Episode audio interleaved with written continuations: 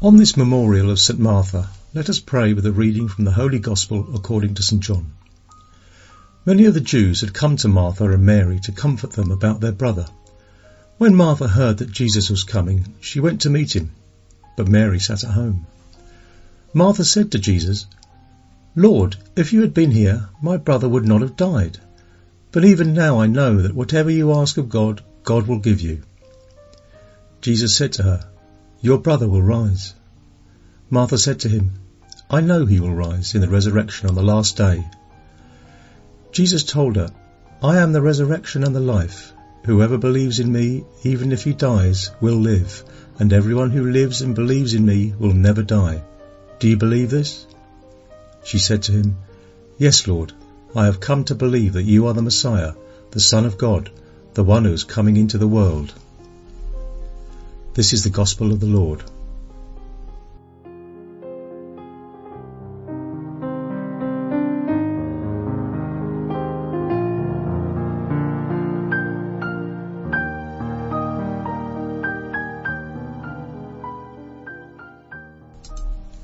I once told you that it takes time to understand and comprehend things, that things need time to settle down, but once they reach the depths of our heart, to our satisfaction, we can say, This is mine, it's part of my life, and no one can take it away from me.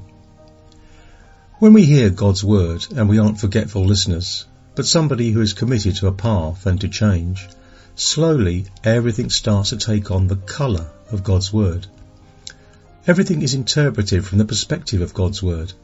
Everything goes through the sieve of God's word. And in this way, the listener's life Christianizes and we begin to think the way God thinks. We begin to feel the way God feels, which is what really matters, because we are made in His image. However, we must start working towards resembling Him because weakness and sin have stained what was best in us. How wonderful it is to celebrate the memory of St. Martha, to remember her as a saint of our church, as somebody who let herself be transformed by Jesus' word and who reached the altars and received no propaganda. What do we know about Martha? Little, if any.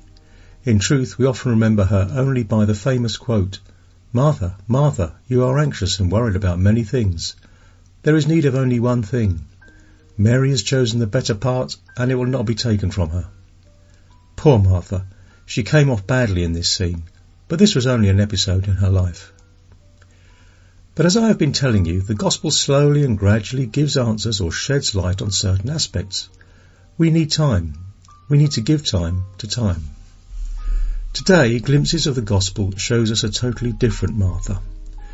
Martha had the courage to change. We can say, without fear of being wrong, that she listened to Jesus and learned the lesson. In today's scene, roles shift. Martha comes out to meet Jesus and Mary stays in the house. What with her brother having just died, we shouldn't think that Mary stayed doing housework. But it's good to notice that the one who comes out to meet Jesus is Martha, and she even tells him, with a hint of complaint, but at the same time with total confidence, Lord, if you had been here, my brother would not have died. But even now I know that whatever you ask of God, God will give you. How wonderful it is to see a changed Martha.